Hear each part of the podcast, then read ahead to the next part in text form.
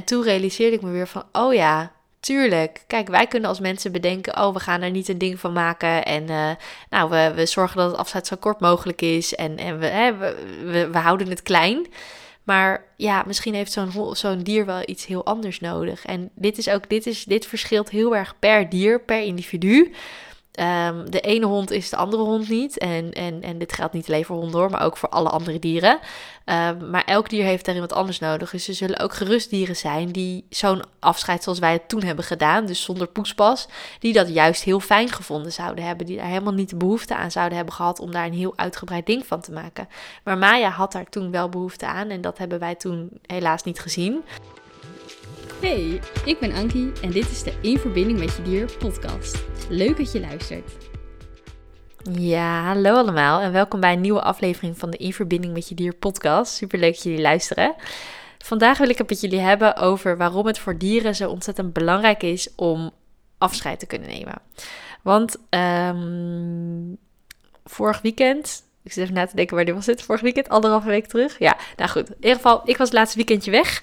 Um, en uh, met mijn hond Maya. En tijdens dat weekendje weg realiseerde ik me weer hoe belangrijk het is dat dieren afscheid kunnen nemen. Ergens wist ik dat al wel, maar toch af en toe dan... Uh, ja, dan realiseer je dat weer even. Dan komt dat weer even extra binnen. En uh, ik deel het dus ook vandaag met jullie om uh, ja, jullie hier ook even aan te herinneren. Want misschien weet je dit al wel, misschien is het nieuw.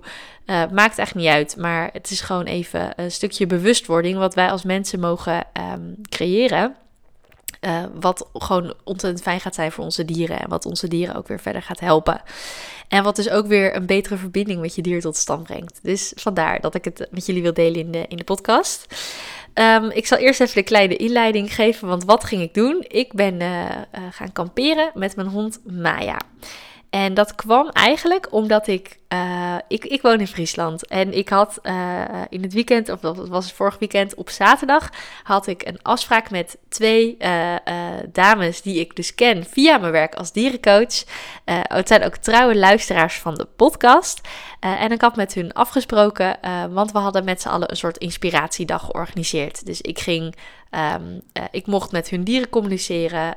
Um, een van de dames die heeft ons alles geleerd over guasha-therapie. Dat is een, een, een schraaptechniek, of de guasha-techniek. Ik weet echt niet of het therapie is, maar in ieder geval...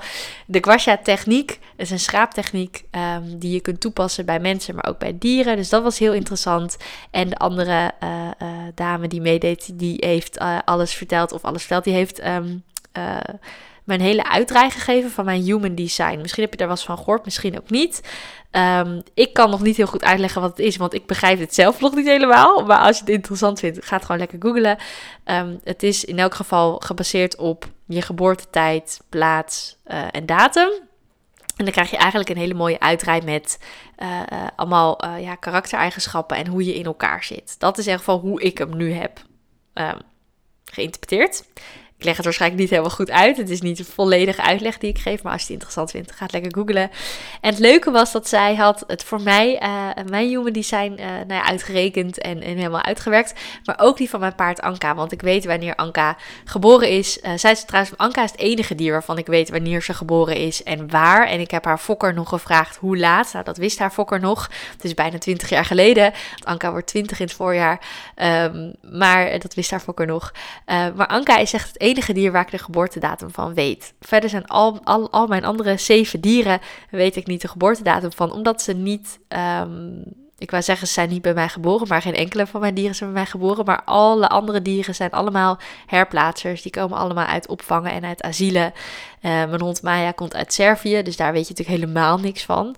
Uh, uh, qua geboortedatum. Um, dus ja, ja, al mijn dieren zijn herplaatsen. Dus dat wist ik eigenlijk van geen enkel dier, behalve dus van Anka. Dus dat is super leuk. Um, ik, moet, ik moet heel eerlijk zijn, ik moet heel eerlijk bekennen, ik moet de hele uitdraai nog doornemen. Want ik heb hem al wel globaal gelezen, maar um, ik moet hem gewoon nog echt, echt, echt nog even heel goed, me er echt heel goed in verdiepen. Maar wat ik tot nu toe ervan heb gelezen, herkende ik al wel heel veel dingen, ehm, dingen die erin stonden, zeg maar, over mezelf en ook over Anka, herkende ik al wel heel erg veel bij mezelf. En uh, degene die dit dus voor mij heeft gemaakt, die zei ook van, waarschijnlijk ga je dan ook jezelf ook veel beter begrijpen hierdoor. En ga je ook denken van, oh, dus daarom oh, dat is dus de reden waarom ik altijd uh, dit of dat doe of bepaalde dingen doe. Dus dat is super leuk. Ik vind dit soort dingen altijd heel interessant. Dus goed, we hadden met z'n drie een hele leuke, inspirerende dag. En dat was op zaterdag. En um, toen ik zag waar we hadden afgesproken, wat de locatie was, um, toen zag ik dat dat vlak in de buurt was bij uh, de, de, ja, ik noem het even de gastouder tussen haakjes van Maya. Want Maya is, hè, mijn hond Maya, komt dus uit Servië, is vorig jaar, um, afgelopen jaar in december naar Nederland gekomen. Dus is, straks in december is ze een jaar in Nederland.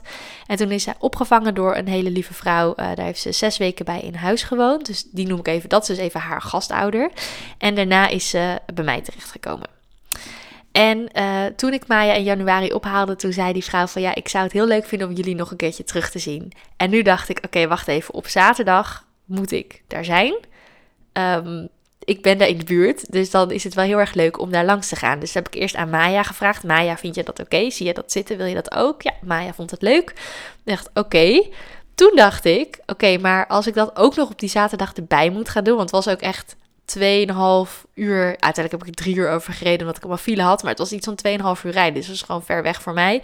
Dus ik dacht, dan moet ik eerst daarheen rijden. Dan heb ik die hele inspiratiedag. Nou, superleuk. Maar op zo'n dag heb je eigenlijk altijd tijd tekort. Want dit waren dames. Ik kan echt uren met hun kletsen. Super gezellig. Dus toen dacht ik, ja, als ik dan ook nog weer ook nog op bezoek moet bij de gastouder van Maya, zeg maar, of ook nog op bezoek wil bij de gastouder van Maya, en ik moet ook nog terug, dat lukt gewoon niet op één dag. Dus toen hebben Maya en ik daar, een, daar in de buurt een nachtje gekampeerd, want ik ben dol op kamperen, hebben we een nachtje gekampeerd en toen de volgende dag zijn we naar de naar de gastouder van Maya gegaan.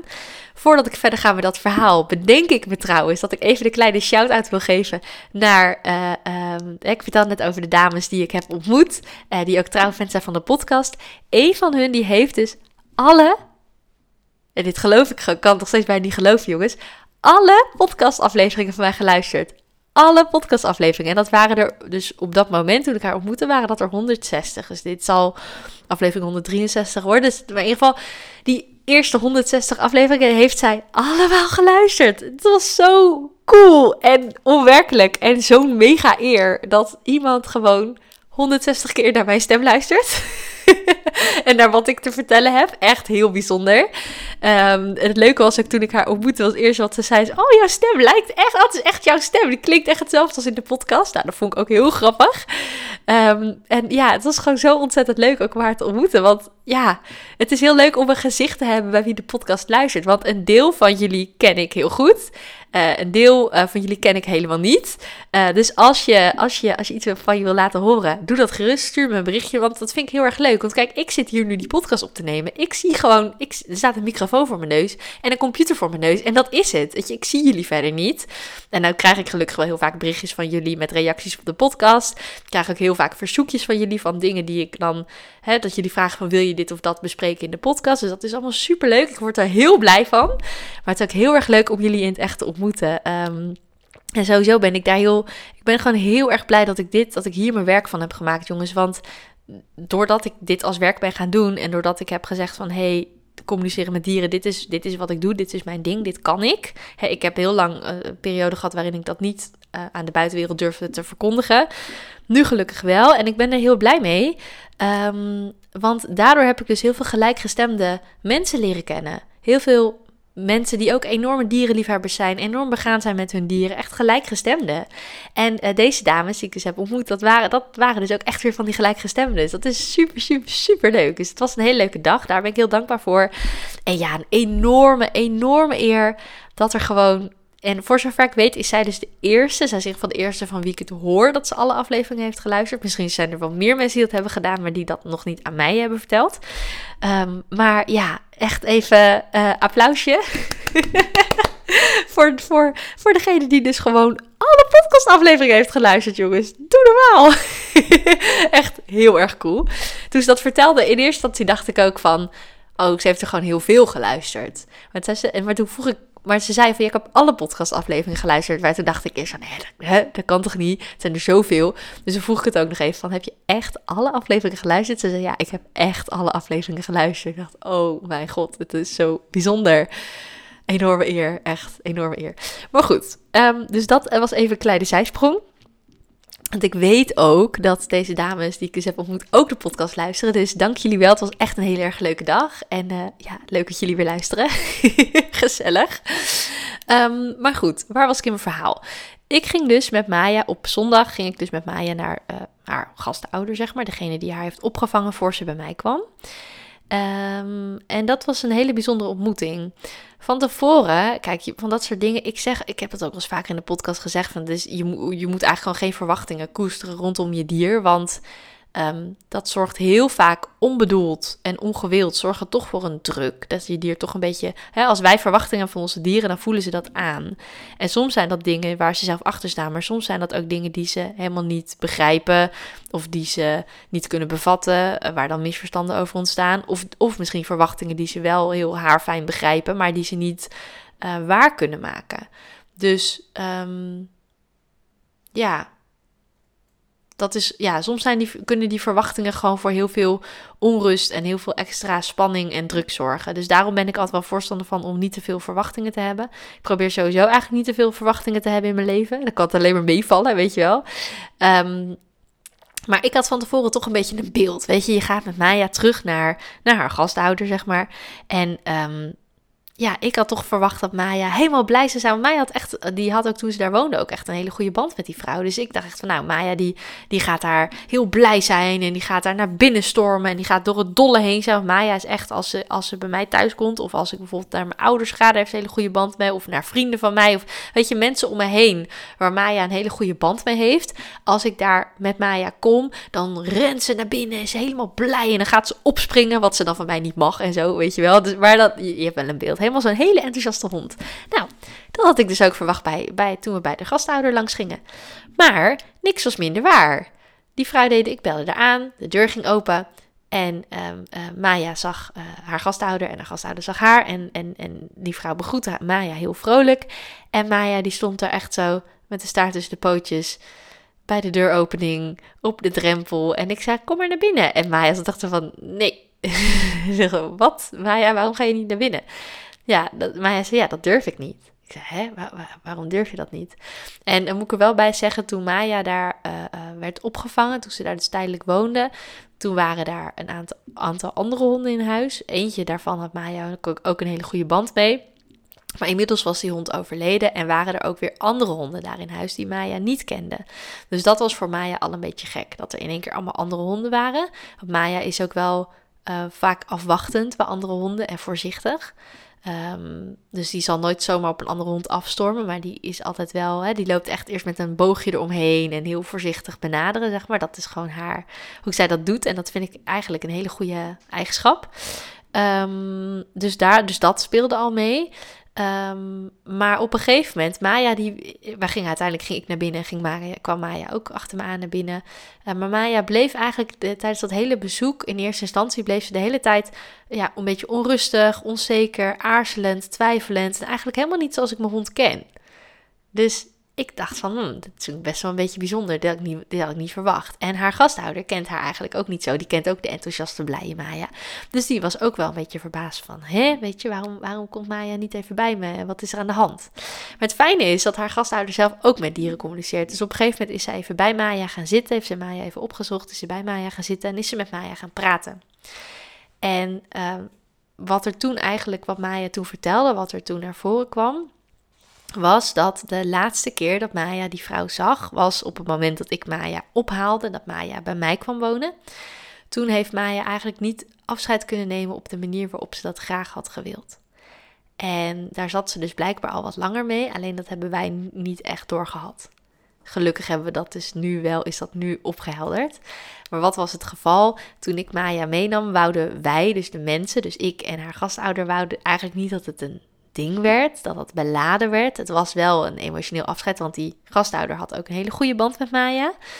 Um, dus die vond het ook ja, die vond het fijn voor Maya dat ze naar mij ging. Maar die vond het tegelijkertijd ook lastig, natuurlijk. Ik zou dat ook hebben. Ik, ik weet ook niet. Ik heb ook heel veel respect voor mensen die dieren opvangen. Want ik weet niet of ik dat zou kunnen. Want ik bouw heel snel een band op met dieren. En ja, ik weet niet of ik het dat ik weet niet of ik dat aan zou kunnen, dat een dier dan weer weggaat. Ik zou dat echt wel lastig vinden, denk ik. Dus ik heb heel veel respect voor alle fantastische mensen die dieren uh, opvangen en dieren op die manier heel erg helpen. Um, maar goed, weet je, op dat moment toen ik Maya meenam in januari, dat was eigenlijk voor iedereen best wel even een lastig moment. Even, het was beladen. Dus we wouden daar niet een ding van maken. Dus we hebben dat afscheid heel kort gehouden. En ik ben gewoon lekker in één keer met Maya naar buiten gegaan. We, hebben, gingen niet nog bij de deur staan praten of zo. Maar ik ben gewoon lekker in één keer met Maya naar buiten gegaan, naar de auto gelopen, Maya erin en weg. Ja, dat hadden wij heel leuk bedacht als mensen met ons menselijke brein uh, en onze mensenlogica, dat dat dan niet een ding zou worden. Maar voor Maya um, is het wel een ding geworden, omdat ze eigenlijk wat anders nodig had. Maya had een, een, een soort van, ja, ja, bijna klassiek, je kan bijna klassiek noemen, bijna een klassiek afscheid nodig met echt nog even uh, uh, een aai, een knuffel, uh, nog even wat praten, weet je wel zo. En dan echt uitzwaaien en, en, en, en weggaan. Dat is een beetje het afscheid wat Maya nodig had gehad. Dus toen haar gasthouder met haar ging praten, toen liet Maya eigenlijk in eerste instantie heel veel verdriet voelen. Van dat ze verdriet had hoe ze in januari afscheid hadden genomen.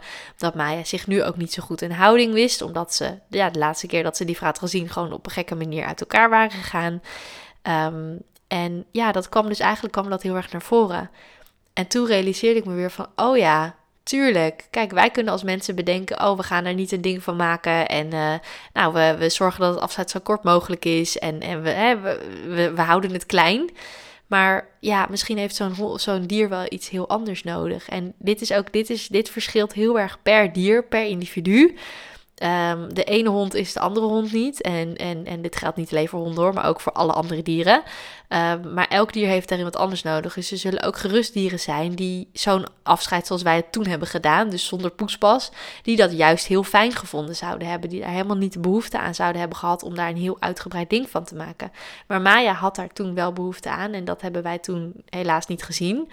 Uh, maar het mooie is dus dat het nu ter sprake kwam, dat het nu naar voren kwam. Het luchtte voor Maya heel erg op dat ze het had geuit. Toen ze het had uitgesproken, was het voor Maya ook klaar. Weet je, wij als mensen gingen daar nog over nadenken en wij, gingen, wij hadden het daar nog over met z'n tweeën. En wij, ja, wij, wij hadden daar nog heel gesprek over. En het raakte ons ook. Wij waren er ook even een beetje eh, emotioneel van, zeg maar, en even stil van.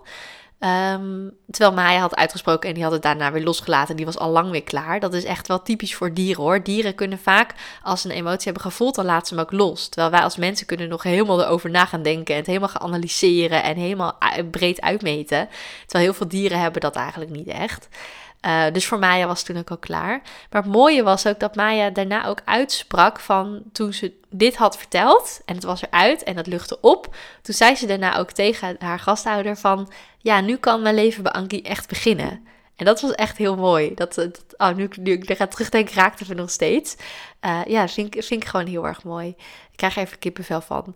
Um, maar goed, uiteindelijk gingen we dus weg. Uh, aan het einde van, van het bezoek. En toen uh, hebben Maya en haar gastouder op de manier afscheid genomen zoals Maya het in eerste instantie graag had gewild en nodig had gehad. Dus wel een heel uitgebreid afscheid.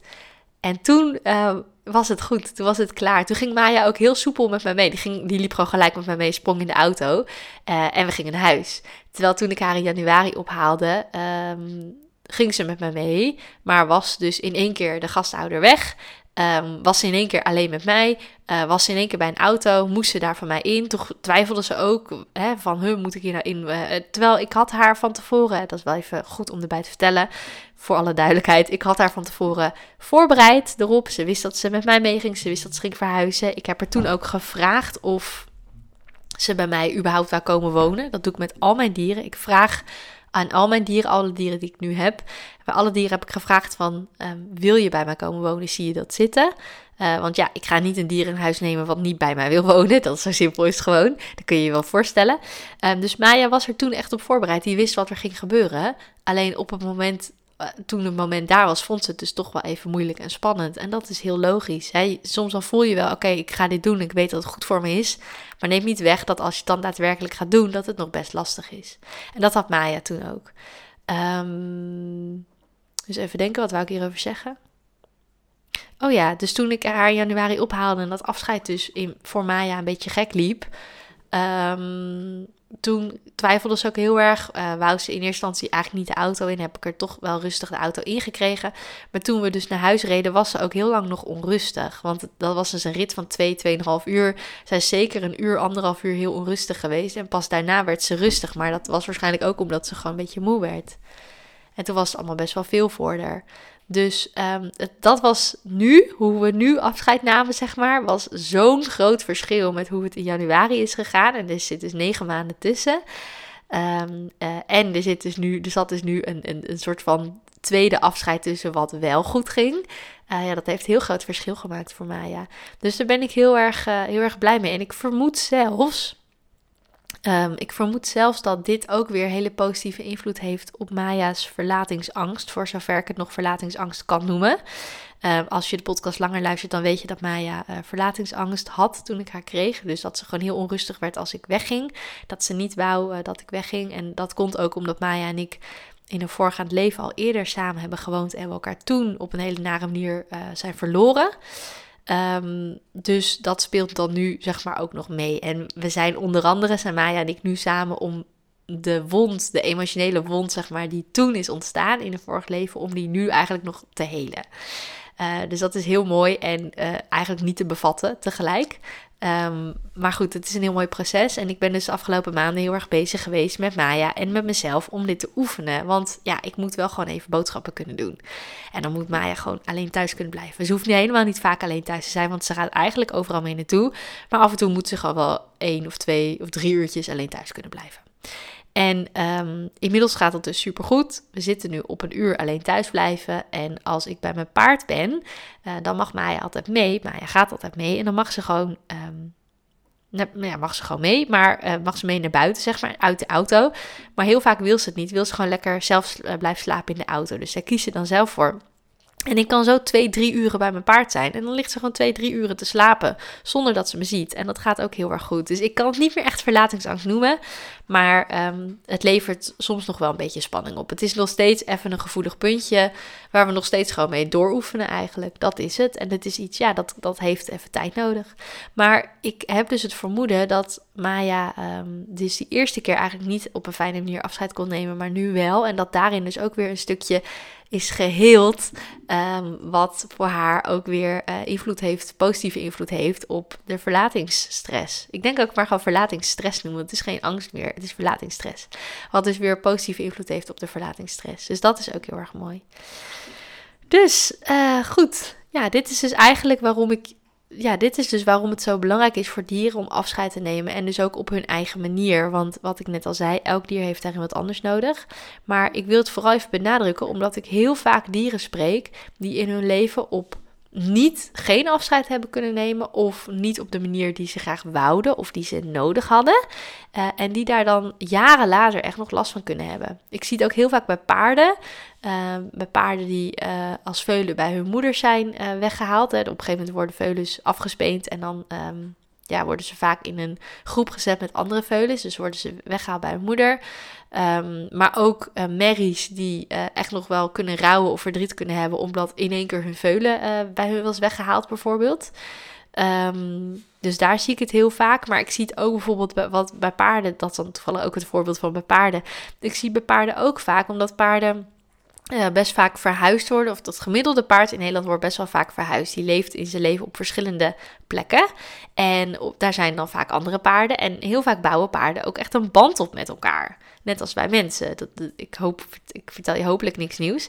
Um, maar ook daarin, op het moment dat een paard dan weer verhuisd wordt, dan moet hij weer afscheid nemen van zijn vrienden. En soms kan dat, maar heel vaak gaat dat ook niet. Want weet een paard überhaupt niet dat hij gaat verhuizen, wordt hij in één keer op een trailer gezet en uh, komt hij op een andere plek en blijft hij daar ook. Dus dat kan voor paarden. En nogmaals, hier het ene paard zal daar niks van hebben, terwijl het andere paard het verschrikkelijk vindt. Maar dat kan dus heel veel stress en heel veel verdriet en zelfs een soort van rouw opleveren. Um, maar dit geldt dus ook voor, voor dieren die uh, hun baasjes zomaar kwijtraken of uh, die zomaar worden weggedaan of waarvan het baasje plotseling overlijdt. Um, dat soort dingen. Of waarvan een baasje in één keer in het ziekenhuis belandt bijvoorbeeld. Ja, dat zijn van die dingen die heb je niet in de hand. Um, maar eigenlijk wil ik je ook gewoon hiervan bewust maken dat dit ook bij heel veel dieren echt wel een grote rol speelt. Ehm, dus um, ja, en, wil ik je daarin ook uitnodigen om echt je daar, om daar rekening mee te houden. Op het moment dat jij je dier verhuist, op het moment dat er wat gaat veranderen, op het moment dat er een afscheid aankomt, op het moment dat er babydieren bij hun moeder worden weggehaald, op het moment dat uh, ja, bestaande banden tussen dieren, ja, dat dieren zeg maar uit elkaar worden gehaald, dat de bestaande banden uh, uit elkaar worden gehaald, dat dieren afscheid moeten nemen van elkaar of van mensen of wat voor manier dan ook. Als er op enige wijze afscheid bij komt kijken, um, vertel het alsjeblieft aan je dier, bereid hem voor. Uh, schakel mij of een andere dierentolk in om het met je dier te overleggen en te bespreken. Uh, want als een dier dat weet, kan die op zijn eigen manier afscheid nemen. En dat scheelt echt heel erg veel uh, voor je dier. Het scheelt heel veel stress, het scheelt heel veel verdriet, het scheelt heel veel rouw, het scheelt gewoon heel veel problemen. Daarmee kun je gewoon heel veel al voorkomen. Um, en dat is wat ik dieren wel heel erg gun. Want ik, ik, ja, ik spreek echt heel regelmatig dieren die gewoon echt enorm verdrietig zijn omdat ze geen afscheid hebben kunnen nemen. En dat vind ik best wel heftig. Dus vandaar dat ik het vandaag even met jullie wou delen in de podcast. Zodat je, um, ja, dat je ervan bewust bent en dat je er rekening mee kunt houden. Want ik weet, ik weet zeker, als je deze podcast luistert, dan wil je er alles aan doen uh, om je dier gelukkig te maken. En dat is fantastisch. Dus dan is dit weer een van de dingen die je kunt doen daarvoor. Dat is ook wel echt een van de meest gestelde vragen tijdens consult. Ik heb een tijdje terug heb ik een podcast gemaakt over ook een van de meest gevraagde vragen tijdens consulten. En dat was de vraag van neemt mijn dier me iets kwalijk of heb ik iets verkeerd gedaan, zeg maar, bij, bij mijn dier. Maar een van de andere meest gestelde vragen is wat kan ik nog doen voor mijn dier om uh, zijn leven nog leuker te maken of dat hij zich nog gelukkiger voelt.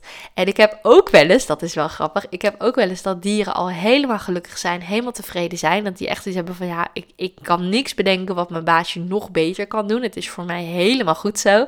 En dan heb ik wel eens mensen, dan spreek ik wel eens mensen die dat best lastig vinden om dat te accepteren. Omdat ze altijd het gevoel hebben van ik kan het nog beter doen of ik moet het nog beter doen voor mijn dier. Terwijl soms is het ook gewoon echt wel goed genoeg en is het dier gewoon hartstikke tevreden. En dieren hebben ook wel in de gaten dat um, je als, als baasje heb je op veel dingen invloed, maar ook niet op alles. Je kunt niet alles controleren. Er zijn soms ook gewoon omstandigheden die gewoon zijn zoals ze zijn. Um, dus dieren zijn ook gewoon heel vaak tevreden. Uh, ondanks dat iets dan misschien niet helemaal ideaal is of niet helemaal perfect is. Dus ja, dus dat is toch wel leuk om, even met jullie te delen. Want ik heb dus echt als baasje die dat dan best lastig vinden. En dan dieren die mij echt aankijken van ja, ja, wat moet ik nou nog verzinnen? Ik weet het echt niet. Ik ben helemaal tevreden. Ik, ik, ik, ik heb niks nodig. Het is gewoon helemaal goed. Gewoon houden zoals het is, weet je wel.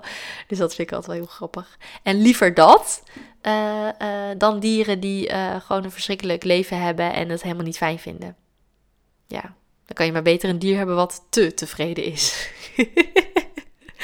Nou goed, um, ik heb verteld wat ik uh, wou vertellen, wat ik wou delen met jullie vandaag. Ik hoop dat je hier wat aan hebt, dat je er wat mee kunt, dat je er voor jezelf inzichten uit hebt gehaald. Uh, deel de podcast ook gerust met anderen en laat mij even weten wat je van de aflevering vond. Want zoals ik net al vertelde, ik vind het gewoon super leuk om voor jullie te horen. Dan weet ik gewoon wie er luistert, heb ik gewoon een beeld bij jullie. Um, ik heb al best een goed beeld bij heel veel, van heel veel van jullie, maar uh, ik vind het gewoon heel fijn om van je te horen. Dus stuur me gerust een berichtje als je dat leuk vindt. Um, en ja, dankjewel voor het luisteren. Dankjewel voor nu. En uh, tot de volgende keer. Leuk dat je hebt geluisterd naar de In Verbinding met Je Dier podcast. Vond je nou interessant? Deel hem dan vooral met anderen en laat mij weten wat je ervan vond. Wil je nou meer inspiratie en tips ontvangen? Volg me dan ook op Instagram, dierencoachankie. Tot de volgende!